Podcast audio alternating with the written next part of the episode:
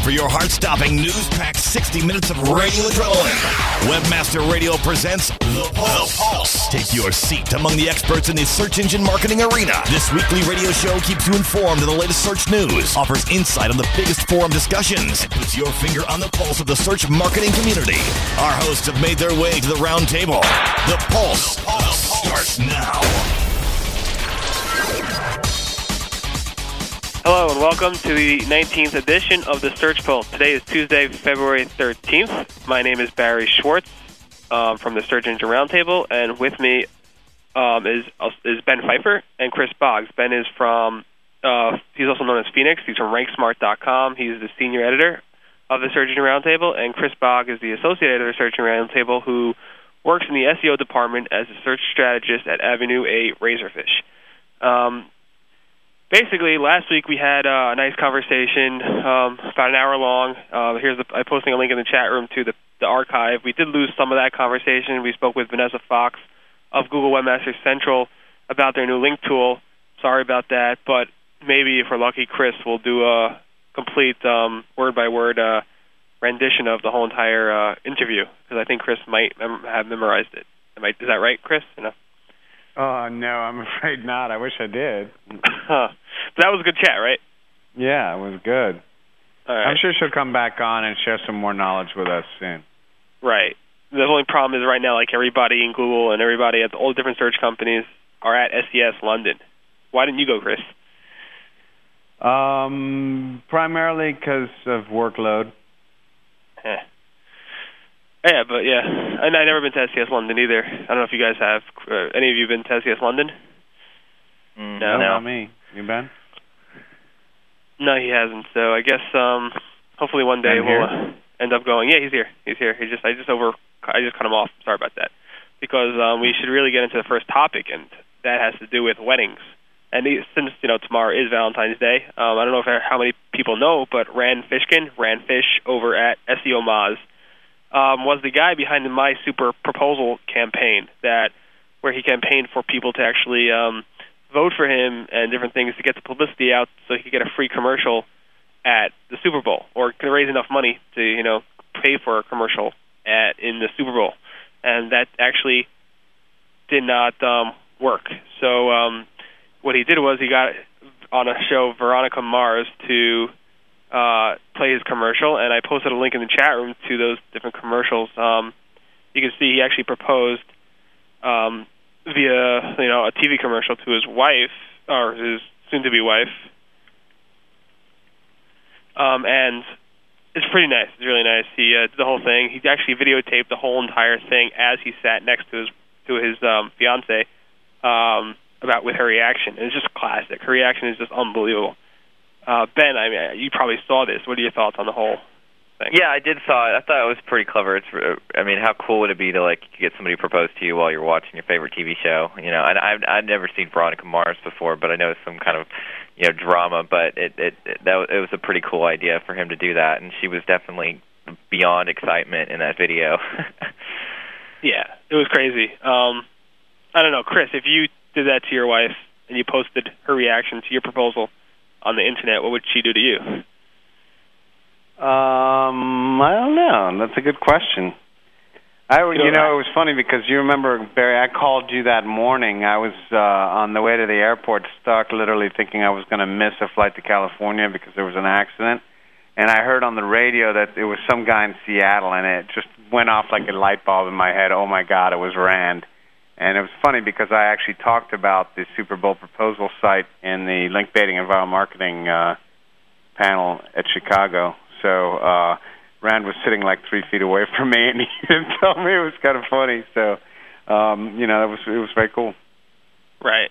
It was. Um, I asked my wife what she do, and she said she yeah, she would kill me if I actually did post her reaction to my proposal. And I actually, I planned on doing that. I planned on, you know, it was in front of my computer. I did it on ask dot com. I had her sit down, type in her name, and uh, I was going to set up my, you know, I uh, my eyesight, the camera on my computer to actually record everything. But I actually, in, in with everything going on, she actually typed in the wrong information, and or she went to the wrong website, and she got all confused. So I didn't hit the record button, and I lost all that. And actually, I'm happy I lost it. And she would have killed me if I would have done that, she told me. So it was a good thing I did not post it there. But it seems like, you know, Rand's fiancé is very cool with it, and just wanted to wish Rand and uh, her, his fiancé a big congratulations. And uh, I don't know when the wedding is, but we all know that she wants about ten thousand children.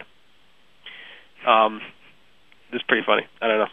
But uh, we'll see if Rand, you know, meets that need or not. The next topic um, is that Google did a, uh, uh, did a little update. It wasn't a normal Google update. It was a site links update. A site link in Google is when you do a search and you find these little, I guess, sublinks under the main result. So, for example, if you do a search on Search Engine Roundtable in Google, up comes the main result, and directly under the main result you see, a, you know, obviously the indented results, but you also see one-liners, four one-liners um, that say our forums, the forums, authors, and archives with U R Ls pointing to each one.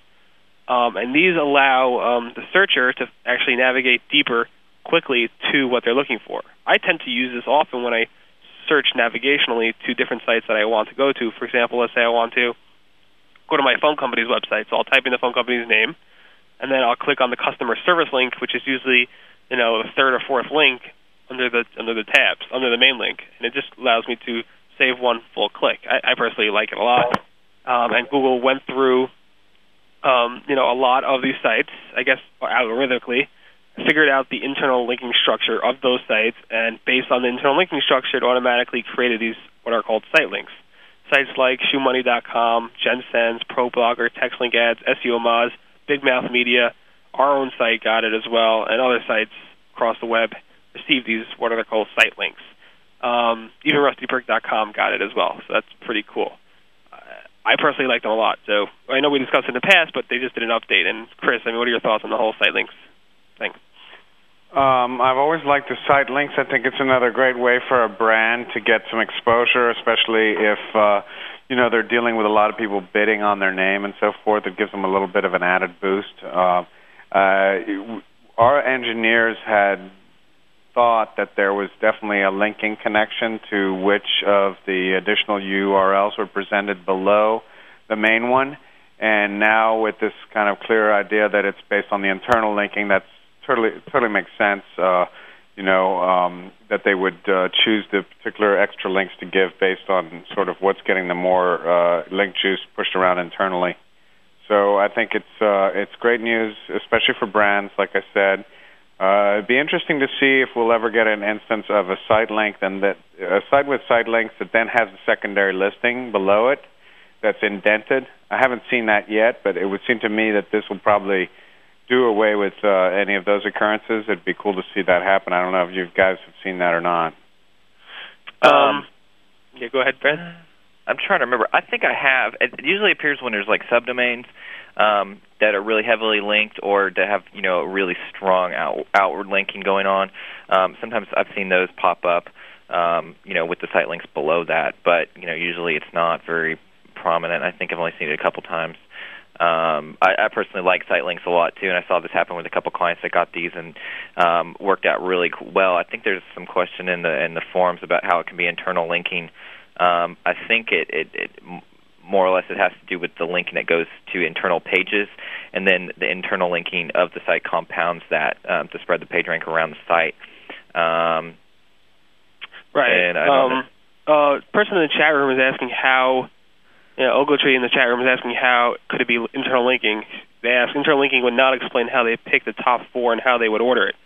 Well, internal linking in combination with like the actual popularity of each one, I would think. So, for example, mm-hmm. um, the, the for Search Engine Roundtable, it makes a lot of sense because the first sublink for us is our forums, and that probably has a very high amount of links to it because it's um, the main forums for our site. Um, then it's the, for- the forums, and it's authors, and then it's archives. So it's typically, I think that's the maybe that's the most linked to areas of the site externally. But they wouldn't only use the internal linking navigation structure of of you know of the site to determine obviously the link names, as well as determine what that individual person feels are the most um, you know the individual website feels are the most important structures for the site.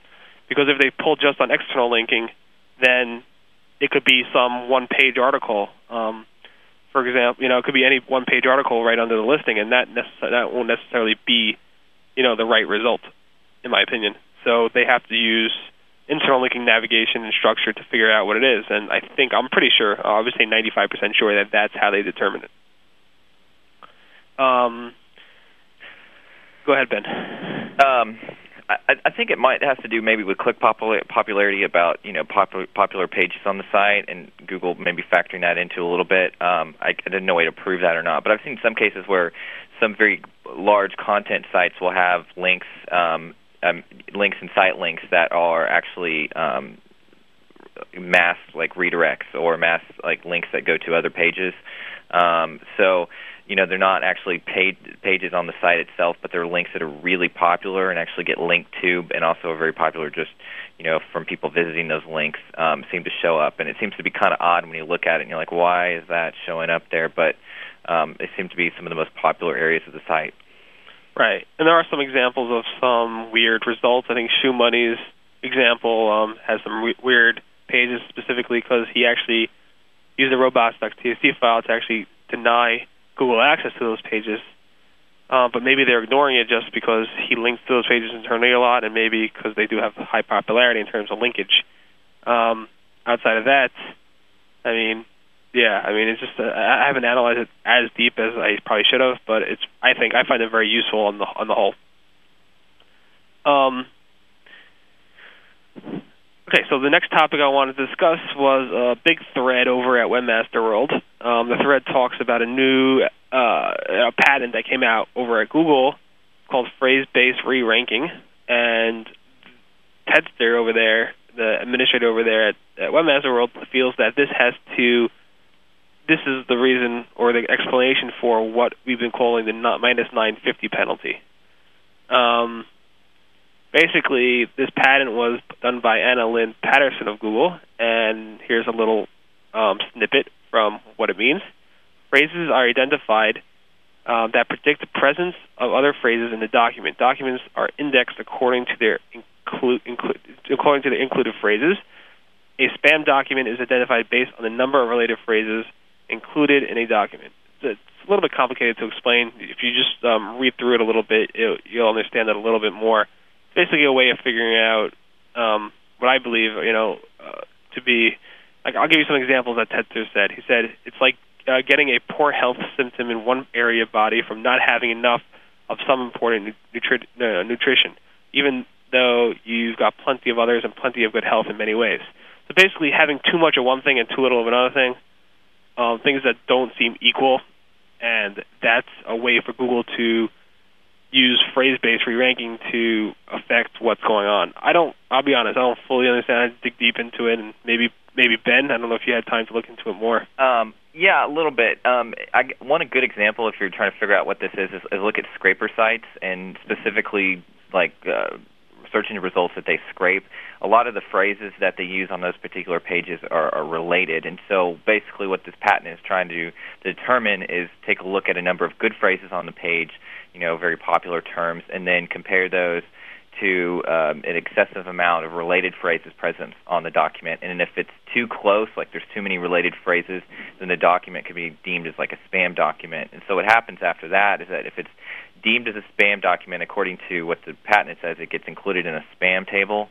Um, and then the re- relevant score of the page is kind of downplayed or downweighted um, based on a certain factor that they don't mention. Um, now, the cool thing, the interesting thing about this is, is Tedster and Webmaster World Thread was kind of talking about if this happened to you and if you got demoted nine hundred fifty, you know, results down or something, how would you particularly get out of it? And one of the ways that he said he tested was he just got one single um, inbound link to the site using um, the anchor text, a predetermined anchor text that was possibly that you weren't ranking for. Like if you got demoted down to nine hundred fifty, you basically sent one link to the page, and this kind of fixed the problem.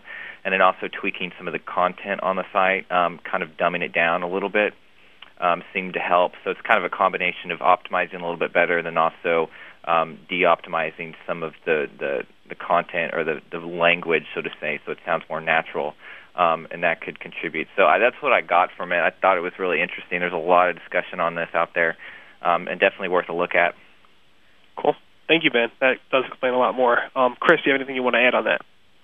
Well, Ben, I mean, covered a lot of kind of what I had been reading about this too, and I, I think it's uh, you know it's something to it's a great discussion, and it's it's spanned over lots of pages at Webmaster World. So I highly recommend uh, reading the thread and then coming up with you know your own ideas. I think there's some good things to pull from in there.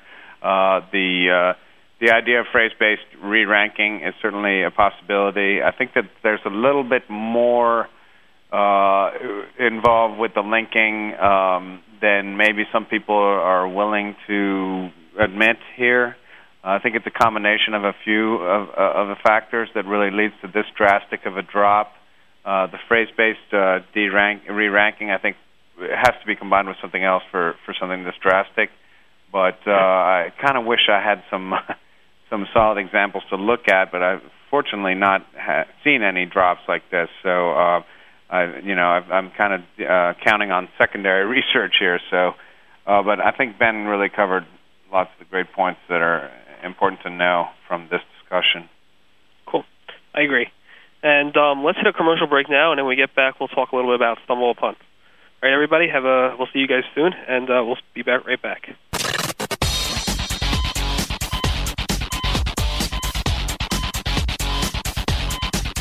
Sit tight and don't move.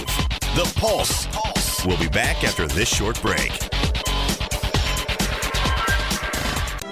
A rose by any other name would still be the same.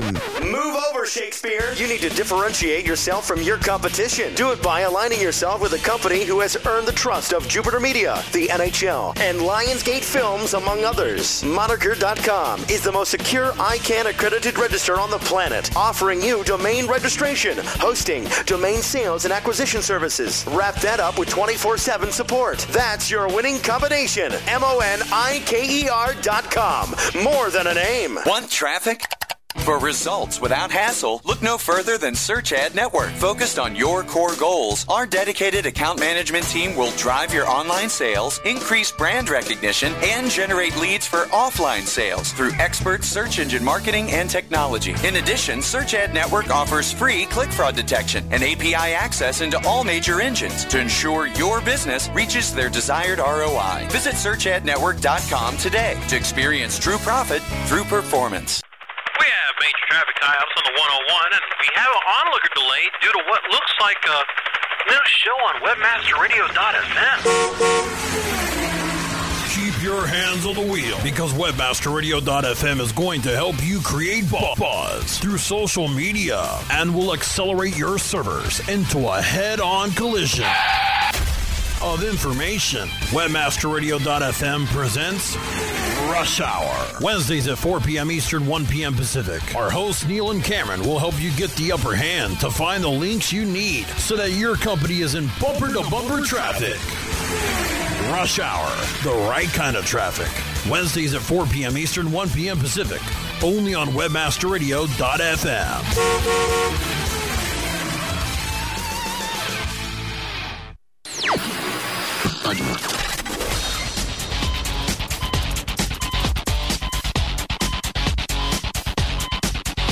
Now, back to The Pulse, Pulse. Only on Webmaster Radio dot f m. Here's your host. Hi, and welcome back to the Search Pulse. This is Barry Schwartz. Again, with me is Chris Boggs and Ben Pfeiffer.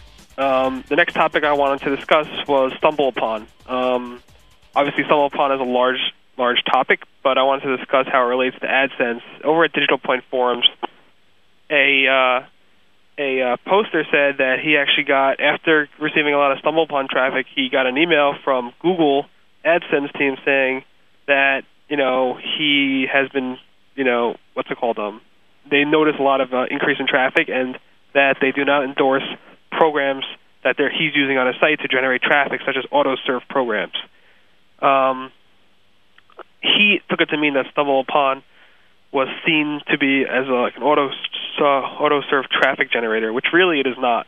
Um, so I got some more updates from different people out there on the web, and basically uh, Google, I didn't get a direct comment from Google, but it's my understanding that Google is okay with traffic from uh, StumbleUpon. If you don't know what StumbleUpon is, StumbleUpon is basically a quick way um, It's like a, like a social networking site where you can actually, you know, say, I like this content, I like that content, I like this site, I don't like that site, and people stumble upon your content, and they'll give it a thumbs up or a thumbs down, and there's more to it than that. But if you don't know, I mean, StumbleUpon can send a lot of a lot of nice traffic to one site. For example, I just looked up data for this month of February so far, um, and it's February, let's say, twelfth, up to February twelfth, you know, from February first to February twelfth, I received almost one thousand unique visitors just from StumbleUpon to, you know, the main blog, the w w w dot s e roundtable dot com, um, and it's less, you know, it's just a, you know, one, two, three, four, five, six, seven, eight, nine, about nine business days of content. So I received one thousand unique visitors just from StumbleUpon, so it could generate a lot of traffic. Um, and it was just interesting to see this. You know, you know, people would think that it might be an auto surf, auto surf type of traffic generator when it really is not, and it's user gener- user generated. So that's the main difference over there. Um, you know, Ben, I, I know you have some interest over that. So what are your thoughts on the whole StumbleUpon? Um, I, I find it kind of interesting. I, I, I there was kind of discussion of the differences of the type of traffic and how Google could tell that specifically, and they're really trying to avoid just like paid to surf type of traffic more or less. And um, I think StumbleUpon traffic can be kind of valuable, especially if it's coming to your site, because people are very interested in usually what's on there. It's a lot of stuff that, you know, it's very interested. It's been sorted. It's, you know, it's gone to the thing. Um, StumbleUpon traffic's really great, and I don't see it as a problem, you know, for AdSense per se. I mean, I put an AdSense box on a page that was, you know, in StumbleUpon. Um, but, uh, you know, great source of traffic. Um, doesn't seem to be a problem, so I think it's a positive, and I, it probably end up staying that way. Yeah, hopefully. And, uh, Chris, how, what are your thoughts on the whole topic? Well, first of all, I was looking at the uh, thread on Digital Point, and, and it does say that it's come to our attention that invalid clicks or impressions have been generated. So it seems possible that, uh, you know, that they were actually uh, kind of focusing on clicks, and, and the, this conversation has blown off into being about impressions, but we don't really know for sure that they were talking about impressions, and, and they could possibly have been clicks. Um, the other point that I had was that, you know, for those of us that may not have as much knowledge about AdSense and the way that it works from the publisher end, it might be nice if you guys gave um, an, an example as to why, uh, you know, Uh, automated traffic is bad. Like, it, it, from my understanding, and I could be way off base here, but I guess that if you have a lot of traffic, but then if you have less people clicking through on the AdSense ads, you may then end up getting less quality ads, or is it just all based on the traffic, and the more traffic you have, then the higher quality uh, cost per click ads you're going to get? Uh, well, I think it has to do with the quality and also the impressions. I mean, one of the noted examples was that, like, especially with StumbleUpon, it's like some of the pages would get thousands of visitors within, like, a period of, like, one day. You know, it was like instant bam, you know, like they were got, you know, something that just a lot of different traffic. And so the quality was really hard to measure. And so I guess if you get a whole lot of impressions, you know, on a particular site defined like that, I guess it can skew click-through rates and conversions and all sorts of stuff, I suppose. I guess they're just trying to manage their channels, you know, to, for quality, I guess is one reason, and it's hard to say where some of that traffic's coming from.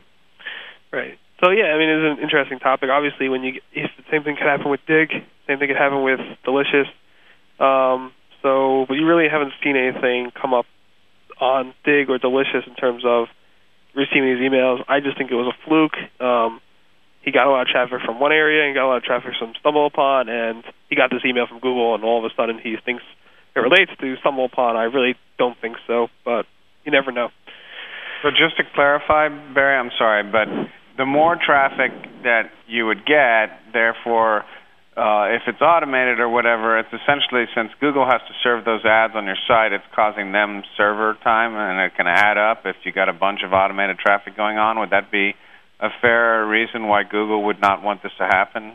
Well, no, Google also pays on a on a, on a C P M basis, on an impression basis. They don't okay, just pay okay. on a click basis, so they don't want to yeah. generate, you know, they don't want to generate false impressions, nor do they want to generate false or invalid clicks, because okay. that's all they pay for. So it costs the advertisers. Um, okay, so the next thing I want to talk about, I think will be a nice conversation, is what I named version two, launching, relaunching a site, what you should keep, and, you know, what S E O considerations you should have. Um, and I'm sure we all have, you know, at one point relaunched a site or two, and involved in that is change, you know, if you have to change the whole domain name or if you just have to change U R L structures, what should you do? And there was a great Create a Site, Create a Site forum thread on this, and I basically gave some tips. Like, obviously, if you have to change the U R L or the domain name and the U R L structure, what you should definitely do is obviously try setting up three oh one redirects. So um, if you know the, if you can map the old domain, old U R Ls to the new ones, that would be great. Set up three oh ones, and hopefully over a course of six months or so, maybe even a year, you'll, all your link popularity will be back to the way it was. I don't know if it'd ever be back to the way it was, but hopefully it would be back somewhat closer to the way it was. Um, the next thing was, um, you know, you should set up four oh fours. And what I mean by four oh fours are, you know, custom four oh four pages where obviously you can tell the search engine that this, uh, some pages are no longer existing on the web page, on the on this website.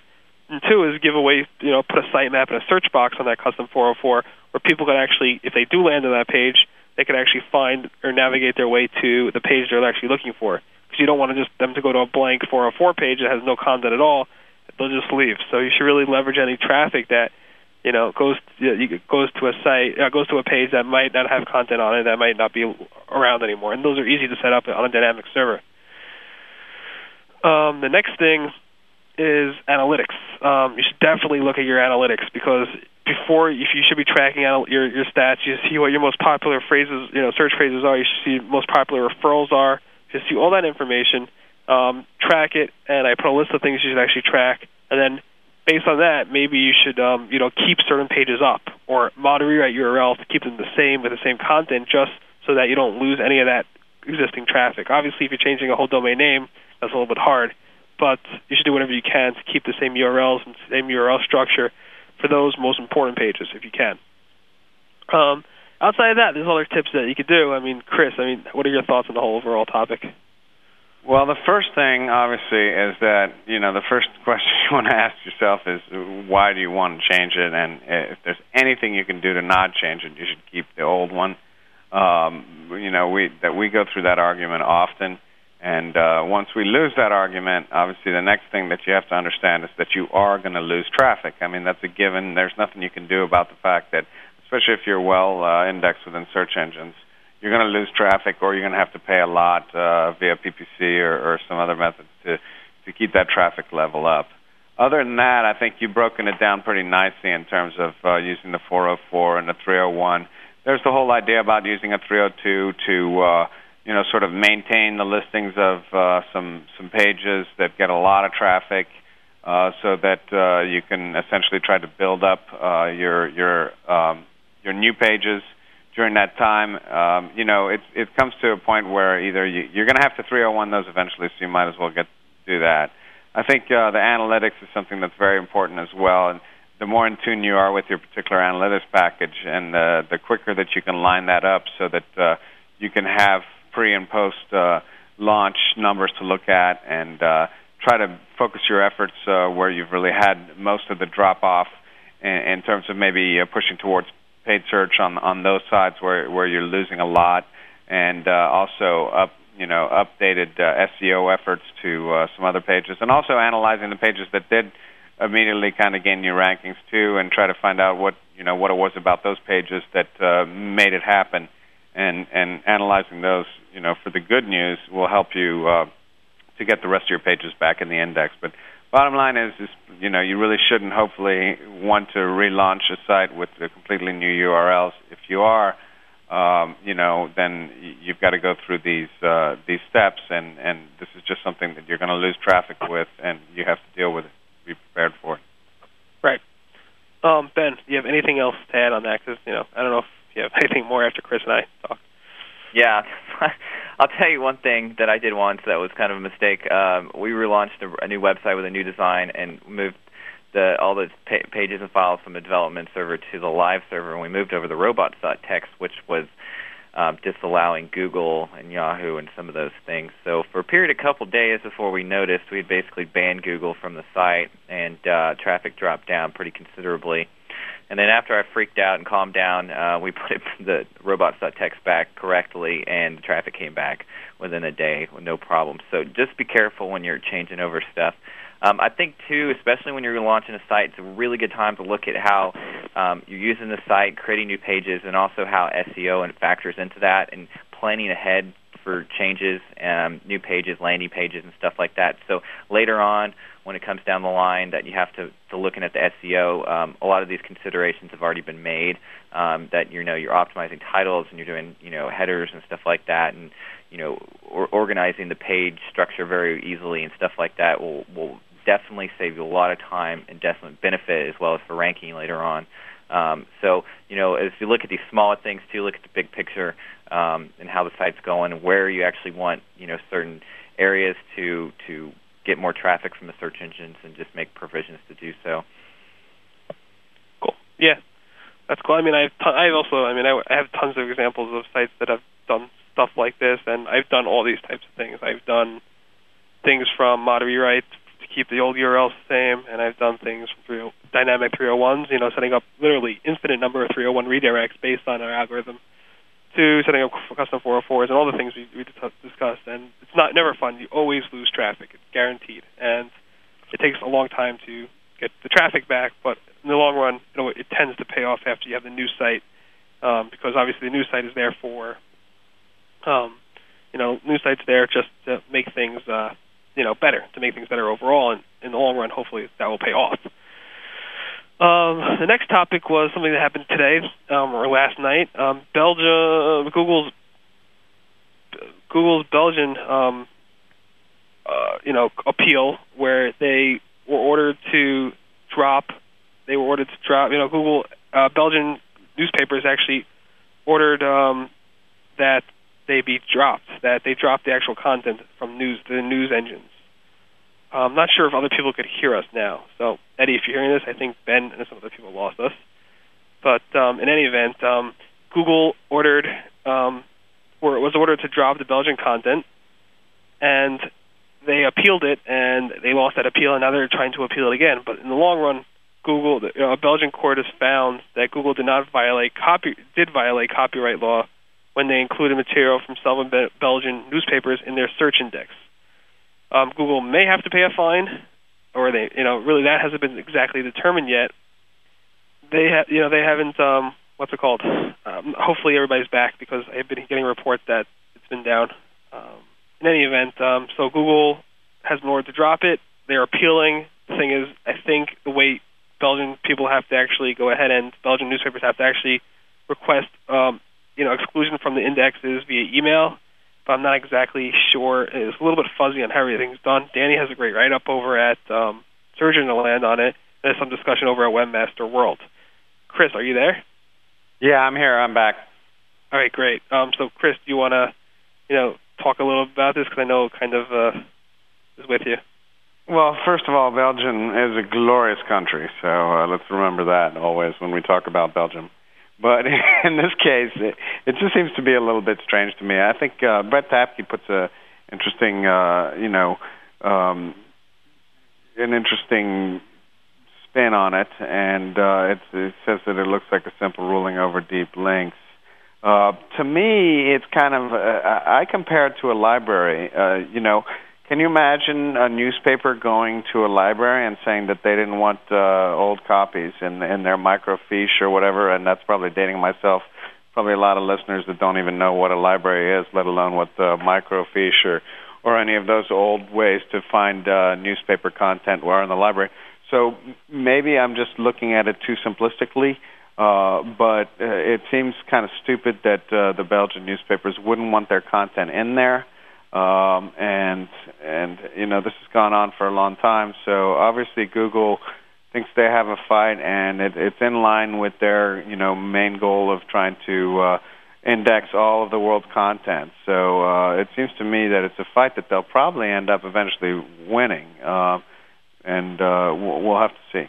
Great. Yeah, Anyone I think there's still some, I think Ben's still having technical issues, so um, hopefully they'll get it straightened out. Um, But I wanted to add one more thing. I, I was listening to Danny on the Searchcast this morning. He was saying it's funny because now some of the Belgian newspapers are saying, "Hey, where have um, you know, where have you know, where's where's our content?" And with that, you know, they're saying, you know, we want it to be excluded from the news index, but not necessarily all the indexes. And I don't know, it's just it's just the overall funny thing. Most people would would sue Google not to be included in an index, and they're suing Google to actually get kicked out, you know, not in their index, and they're losing traffic. Um, they're losing, you know, you know, they're losing, you know, faces and readers. So just find it all very interesting. I think it's, we should probably take a commercial break. Maybe we could, you know, go ahead and get everybody back back on the line during the commercial break. So let's hit a commercial break now.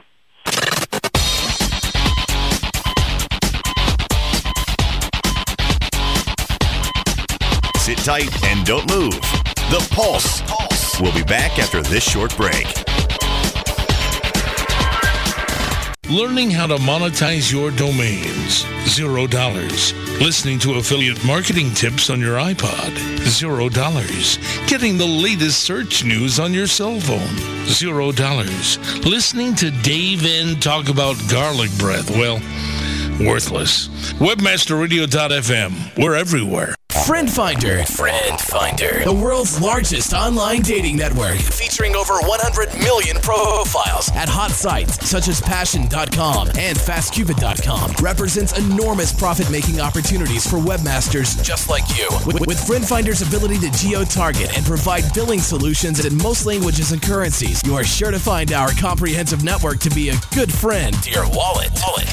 Get more traffic-maximizing details now at friend finder dot com. Are you getting the most out of your online advertising? Now get more from your media spend with superior real-time targeting and creative optimization technology. Get more now from Casale Media. Casale Media. Save big as Casale Media's ad experts place your premium campaigns across the web's hottest properties at the most competitive rates. Want more? Get, get more. Visit casale media dot com slash more to request your media kit. Casale Media. Advertising online is better here. Casale Media. Searching for the tools and tricks to rank your websites even higher. Well, there's no need to go through a back door when you can climb up on the roof. Up on the roof. Webmaster Radio dot f m presents Webmasters on the Roof. Direct from Deutschland. Tuesdays at one p.m. Eastern, ten a.m. Pacific. Join the Media Adonis along with his partner in crime Friday night as they put on their black hats to teach you their S E O secrets. Webmasters on the Roof. Tuesdays at one p.m. Eastern, ten a.m. Pacific. Only on Webmaster Radio dot f m. Now, experience the future of web design and development with a whole new level of efficiency, expressiveness, and simplified workflow. Introducing Studio eight, a compilation of the latest releases from Dreamweaver, Flash Professional, Fireworks, Contribute, and Flashpaper. Sure to inspire you to create superior online video sites and mobile content. And now, through this exclusive Webmaster Radio dot f m offer, listeners can save a whopping one hundred dollars off Studio eight. Visit the online store at adobe dot com or contact Adobe Customer Services and provide promo code Webmaster Radio in order to receive your discount. Studio eight, your way to create.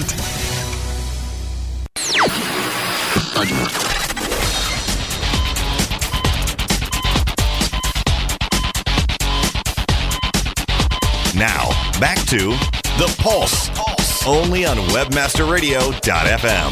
Here's your host. Hi, and welcome back to the Search Pulse. This is Barry Schwartz, and with me uh, currently is just Chris Boggs. Um, Ben seems to have been um, kicked off somehow. His phones are not working properly. I'm not exactly sure what the issue is, but hopefully we'll get him back on soon. Um, I'll let you know as soon as we get him back on. In the, any event, it will just be Chris and I um, chatting about the topics until we get Ben back. Uh, the next topic I wanted to discuss was that Google um, recommends They actually recommended not to control your PageRank leak, your outbound PageRank leak, or whatever that might be. Um, as you know, PageRank is the score that people pass. It's the value that Google assigns to each page based on linkage of other pages to it. Um, and um, Adam Lasnik over at, um, I think it was Webmaster World. Let me just double check. Yeah, over at Webmaster World, he made a comment saying, "I don't be concerned about your P R leakage. It's more important to make sure that you aren't engaging in any link schemes designed to manipulate your site's ranking. Many top quality sites feature quite a few quality outgoing links, and they're and they are appreciated by their by their visitors for that." Um, So basically, you know, obviously focus on doing things naturally, and obviously, you know, you shouldn't really watch and say, I'm not going to link to this person because this person's not linking to me. I'm not going to not link to this person because I want to have more links pointing internally to my own. I don't want to spread out my PageRank. People used to worry about this a lot like three years ago, and I don't really see people talking about it that much these days, but I did find a thread about it, and um, Adam Lasnik over at Google said, don't worry about it. And I agree with that. Don't worry about it. Just link naturally, and that will help you because it will help your users. Yada, yada. Chris, what are your thoughts on this? Well, I'm totally with you, and I'm glad you mentioned that about it. It is sort of a passe idea that, uh, you know, you should try to keep sort of the same amount of inbound links pointing to your site as there are outbound links. So, uh, you know, that was the whole with the reciprocal linking idea thing and building P R and trying not to link out to high P R sites and, and things of that nature. I, I've really always felt that it was a little bit uh, Of, uh, of a red herring in terms of wasting any efforts on in terms of S E O. Adam hit the nail on the head. I mean, there's some great sites out there that the reason they rank well is because they link out to a bunch of other sites. I mean, uh, you'll find Search Engine Roundtable in a lot of uh, of top positions for longer tail keyword phrase searches uh, within Google. And uh, probably on that one article, there's three or four outbound links to uh, completely different uh, domains, and uh, you know that are uh, consistent and relevant to the topic being discussed. So, uh, of course, there's a lot of inbound links to those PageRank or to those articles. Uh, you notice my quick subliminal about dropping a link to our PageRank page there, Barry. But anyway, uh, there's. Uh, you know, there's a lot of inbound links to it as well. So it's not like we have to worry about it. At the same time, I wouldn't.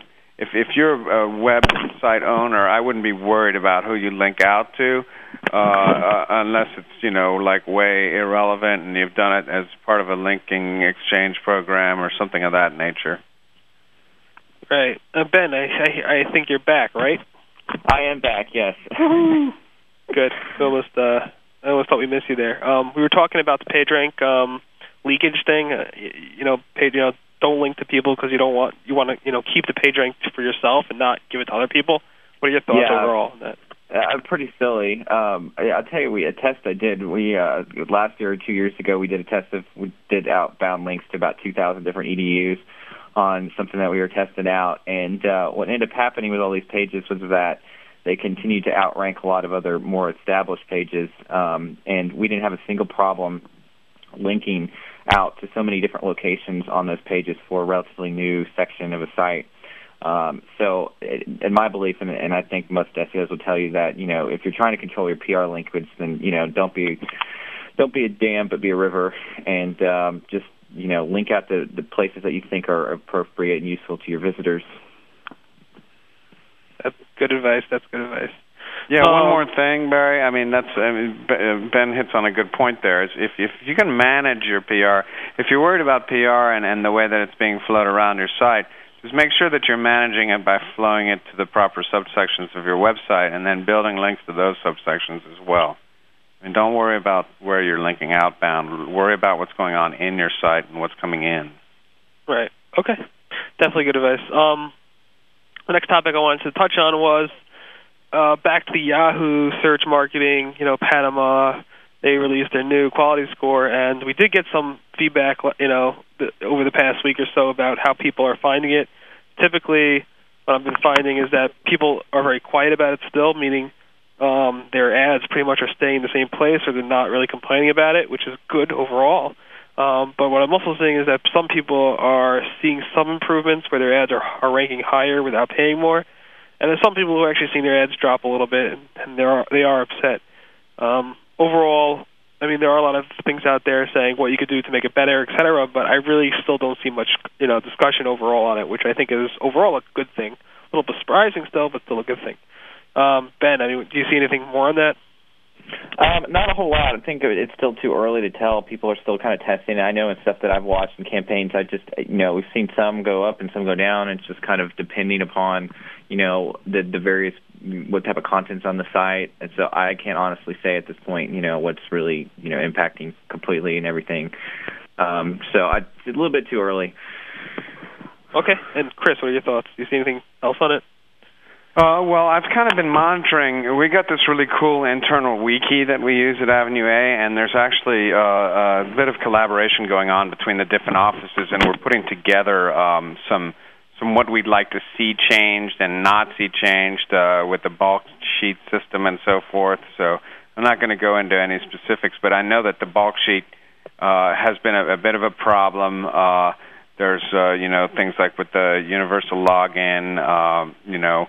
Uh, they, there's some, some issues with uh, start and end date uh, columns um, not existing. You know, there's some great stuff in there, too, uh, like with the forecasting tools and the real-time charts and things of that nature. So we're, we're working on uh, something, and we're going to be working, you know, hopefully closely together with uh, with Yahoo and, and other search marketers in helping to improve this system a- a- as it's going, and, and eventually, you know, it'll Panama will be gone, and it'll just be Yahoo search marketing, and uh, hopefully it's going to turn into a great system. Right. Um, I'm a bit distracted. I, Danny just posted over the Search Engine Land blog that uh, Google Checkout blog announced that they're actually putting a huge, colorful button in the uh, in the sponsor listings if you have Google Checkout. If you're a Google Checkout merchant and you're doing Google Ad AdWords, you will get a very colorful Um, kind of very colorful button, but but I, I mean when I first saw it, I just had a quick note while I'm on the radio saying, "Yeah, this is crazy," and Danny just I M'd me saying, "What do you what do you mean it's crazy?" And he just you know, have to clarify what I meant, but I just did a quick comment there. So check out search engine land dot com. It's ridiculous. I mean, I think it's ridiculous. Anyway, back on topic here. Sorry about that. Um, back to Yahoo Search uh, quality score. Yahoo Sarah over at Webmaster World put a, gave a post um, giving us some more tips about the quality score. She said Um, that the quality score is made up of more than just a click-through rate. It also has to do with, um, um, obviously, other ads at the same time, you know, what other ads are in the actual network. It has to do about historical performance, but that historical performance does, um, how do you say, have a weight. So, you know, history back five weeks ago is not as important as history back, you know, a week ago, et cetera. There's different weights on terms of that. They also look at the landing page. They look at other, a lot of other factors out there, so check a, take a look at that post. I'm not sure if there's anything more to add on that. Uh, Chris or Ben, you want anything add more anything on that? Or? Mm. No, okay. No. All right. Um, let's. Another topic is that I did a post about how, or at least like we talked about last week, about Google Maps and how you could hijack a, a Google Maps link. Um, that seems to be an error on my part. What you could do, and what Google was doing, was they were using their algorithm to determine what um, site what U R L should be associated with which, um, you know, Google Local results based on just an algorithm. And sometimes that algorithm was wrong. And there's a whole big thing with Mike uh, uh, Mike Blumen, Blumenthal, and he wrote all this detail about it. And we actually got Google to add a new feature last night, which you could actually go ahead and click on. If, if a listing is called unverified, if it's not a verified listing, it would actually have a link next to it named Report Incorrect Data, and that link will take you to a page where it asks you to actually send Google more data about that particular listing. I have some screenshots over the blog. I found it very interesting overall. Um, you know, Ben, what are your thoughts on this? Um, I thought it was kind of interesting. I didn't have a whole lot of time to check out it, but I did read your kind of read through some of it. Um, and so basically it was it, I, I don't really understand it too much, and I'd rather you go ahead and explain it, Barry, than I go into it. Sure. Well, basically what happened was um, if, you know, basically what you could do is verify your business listing. So if you have a business listing in Google Local, you could actually verify it by, um, you know, telling Google to actually send you uh, a letter to your to your office, the list, you know, the address on the information. And they'll send you a letter, and then they'll give you a PIN, and then you go ahead and enter in a PIN on the Google Local website where you can actually verify your website. Once you enter that PIN based on the mailing you get to your actual physical address, Um, that is a verified business. You can add information like your hours, you accept credit cards, your U R L, and other information about your business. If you do not verify your business, what happens is Google will try to f- automatically figure out what the U R L of your website is. Sometimes these local results do not have websites, or sometimes Google gets the web address wrong. And what happens is you'll see some sites that actually have the wrong one. So, for example, I put a list, uh, a link to Um, Um, uh, a regional community foundation in New York, zip code one four seven six zero, which is an unverified listing. And that listing actually has a U R L pointing to a wrong, um, not to them, it's to somebody else. So you can click on the report incorrect data, and that would automatically let you type in information to Google saying this is wrong and this is why it's wrong. Um, so, Chris, do you have anything you want to add on that? Well, uh, you know, this is, uh, on a greater level, I think it's a very important thing, this report incorrect data type of tab, and I think that this is something that some of the other mapping systems definitely need to take a look at. Went to try to find our Pizza Hut a couple weeks ago that uh, we hadn't found yet, and I got sent by MapQuest to the wrong part of Route seventy, and an hour later I came home with the pizza, and uh, needless to say, uh, I was not too pleased about it, and I've had problems with uh, finding, you know, things before. I've really kind of shifted over to using Ask dot com for for my mapping, because uh, I've really had the least amount of problems. Plus I, plus, I really like the way that they use the walking maps.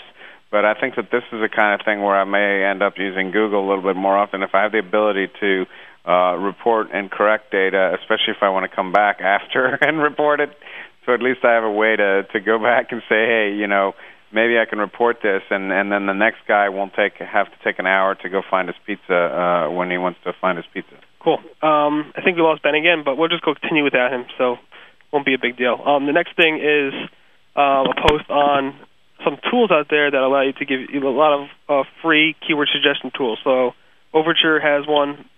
Google Keyword tool is out there. There's a Word Tracker has a free tool like we discussed last week. keyword discovery dot com has a free tool. Google Trends is obviously very fun to play with. Digital Point and S E O Book both have free keyword tools, and not sure if there's anything else to add on that, but you can leverage all these different keyword tools. Obviously, if you pay for keyword tools, you get a, a little bit more. Um, you get a lot, actually a lot more from paying for them. But, I mean, I'm sure you guys over at Avenue eight have some very sophisticated keyword tools. You want to let us know about those, or, Chris, you can talk about them? Well, we have an internal tool set called S E O Source that has, as part of it, is, is the keyword uh analysis section, and then there's some great stuff in there. Unfortunately, we can't share it with everyone, but I can also tell you that we're, we're that we're going to use, you know, we use these kind of free tools as well. And as I've always said, the human brain is the number one keyword research tool, so uh, you got to use that. True, true that. Um, the next topic I posted is I actually gathered a ton of feedback back, uh, t- a ton of feedback. regarding the Google link analysis tool that we discussed last week, and here's some of the feedback that I found in the forums. One is a lot of people are, want an A P I to access the data, not directly through, you know, this website itself, but to, to access it through some data protocol. In addition, people want filter options such as filter by recent date found, filter by last date found, a sorting uh, f- feature where you can sort by link numbers, a filter by PageRank score, integrate integration actually with Google Analytics, which I think would be pretty cool. I doubt they'll do that. And they also, like you, Chris, said last week, they actually want to open it. You people want to open it up so they can do competitive analysis. Um, additional things that I came up with um, was to graph those links, you know, with bar graphs to show links growing over time. Historical data is pretty cool. Filter those graphs to plot only P R, you know, P R X to P R Y. Um, obviously, these are PageRank scores, not from the toolbar, but actually, since it's your site, you actually see real PageRank scores, which actually are useful. Um, filter the reports to show you new links versus old links. That would be cool.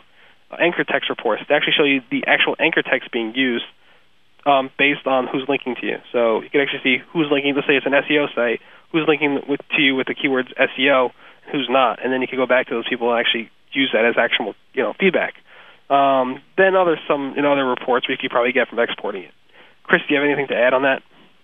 I think one of my favorite one of your additional ideas is the anchor text one, and uh, you know, this is great stuff, and uh, I just hope to, like you said, uh, see this available to check other U R Ls in the near future. Cool. Um, next topic, and uh, probably after this one we'll probably get into into um, lightning round, is that um, there's some reports that Google is getting stricter on supplementals. Um, Example like are not really given because it's a Webmaster World thread, but some people are saying that a lot of their sites have been included in the supplementals or showing up and being filtered out if you do a site command. Um, Matt Cutts added a comment saying, you know, please go ahead and uh, give us some examples so we can look into it, but I don't think anybody um, has left an example for them. So, I mean, Chris, do you see anything with that or not really? Haven't really uh, noticed much on it yet. Uh, just remember what uh, you know. Uh, the su- the supplemental listings don't necessarily mean a death sentence. It's just something that you got to work with. So. Right. Well, that's what Google says. I'm not too sure about that, but um, uh, one, you know, yeah, one fun ahead. topic I think you might have a fun time with, Chris, is the next one, and I, let's just make some time for it. Is when do you think? I don't know. If, I don't think we discussed this last week, but when do you think search engine optimization is not required? Like, when do you think an S E O you don't have to do S E O for a site? When would you consider that to be true? Uh, almost never. I would say, you know, maybe if you're doing something that's real quick and shebang uh, for like a site that's right around the Super Bowl or something like that, even though, uh, you know, if you're not planning on, on doing anything long running and you're you're going to not have it on your main domain, then you probably don't need to S E O it. Um, I don't know. Uh, there's not many. Uh, to me, I, I like to suggest S E O for all sites out there. So, right, that's true. Um, I mean, I. Yeah, I mean, I don't know exactly. I don't think every site needs, per se, S E O. I mean, then we got into the topic of what exactly is S E O. It's really a definition problem in terms of what that topic and the thread's actually talking about. So if you consider, you know, content development to be S E O, then, yeah, of course, you need S E O. If you consider link building to be S E O, and, yeah, of course, you know, link building. Um, but if you consider, you know, anything you do on a day-to-day basis with your site, adding new products or adding um, stuff like that, if you consider that S E O and not your daily business, then, you know, it's really a definition, I think. And once you define what the S E O what S E O is for your particular site, then you could find if, if you, you need S E O or not. A lot of people are not considering content development to be part of S E O. So, um, so I think that's the root of the question. Um, I think let's hit and go into lightning round now, and we'll just finish, round out all the topics for the remainder of the week. Um, ta-da, ta-da. Thank you, and it's a shame we lost, uh, you know, Ben, but I'm sure we'll get him back next week.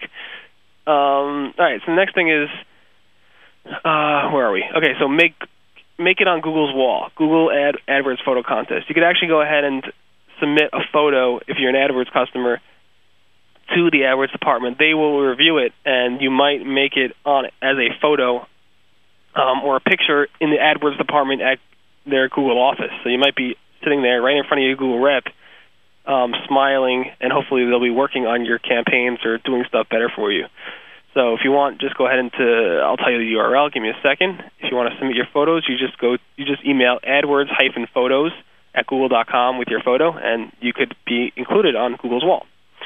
Um, the next thing is beware, um, and we actually discussed that, so let's skip that one. Next thing is, are Google Checkout icons on AdSense as a thing to stay? And I think they are. Um, like I was talking about, if you have, if you look at the sponsor results in ad, you know, in google dot com, you actually see some things that have little Google Checkout icons. Those icons are obviously getting bigger now based on what I talked about earlier. Um, but they also are being spotted on AdSense ads, and I think they're being spotted more and more often on AdSense ads. Um, so you'll probably see them more and more, and I don't think they're going away anytime soon. Next thing is, uh, we looked at do smaller do small pages, like small, less content on pages tend to rank better on M S N Live search. And people are saying yes.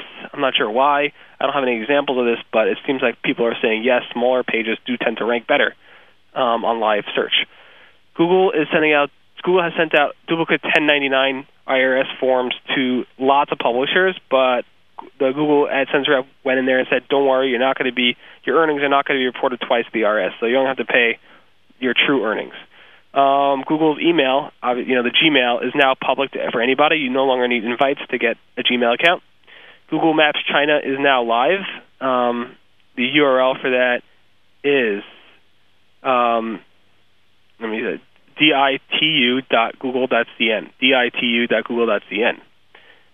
Um, Google's I'm Feeling Lucky button was actually uh, replaced by some funny uh, webmaster over at Digital Points Forums. They stuck a Wikipedia result button on there. So instead of the I'm Feeling Lucky button, they actually put um, Take Me to Wikipedia. If you guys don't know what I'm Feeling Lucky does, it actually takes the first result in Google. So by putting the uh, Take Me to Wikipedia, it's basically a con saying Google tends to rank um, Wikipedia results pretty funny. And we have a lot of conversation about that over at um, our blog, s c roundtable dot com. Um, the Live so- Search SOAP A P I, the Live Search Microsoft Live ser- Search SOAP A P I is now a- out of beta. It's called Live Search SOAP A P I. So if you want to start playing with the Search A P I over at live dot com, Just do a search for live search SOAP A P I, and you'll find it. Ask dot com, um, uh, their AskX you know, site, their test site, um, their logo, the AskX logo, actually links over to a Flickr um, page, which shows um, a bunch of the you know, two, uh, Web two point oh um, you know, logos out there. It's kind of funny that they did that. Microsoft Ad Center Live dot com, um, their reports, the Ad Center reports are actually pretty delayed. An Ad Center rep confirmed it that based on the maintenance that happened over the weekend, a lot of the reports have been delayed. So don't freak out if your click-through rates are low or if your spend is low. You just don't know what you're getting. Finally, uh, actually two more topics. Um, Google homepage has about sixty-seven or sixty-six validation errors, H T M L validation errors, not a big deal. Another thing is we actually post, S E S London is going on right now, and we posted one of this um, sessions from Lee Evans um, over at Search Engine Guru. So we posted a, um, a write-up on the European case studies if you want to go ahead and check that out. It's pretty interesting. That pretty much wraps up the nineteenth edition of the Search Pulse. I hope to post a recap tomorrow afternoon after the show is archived, and you can find that at S E roundtable dot com. If you have any questions, feel free to email me at barry at rustybrick dot com or comment or comment in tomorrow's post. Again, that is the nineteenth edition of the Search Pulse. It took place Tuesday, February thirteenth. Thank you, Ben and Chris, and hopefully you guys will tune in next week at five p.m. Eastern Time. Everyone have a great night, and everyone enjoy. Thank you.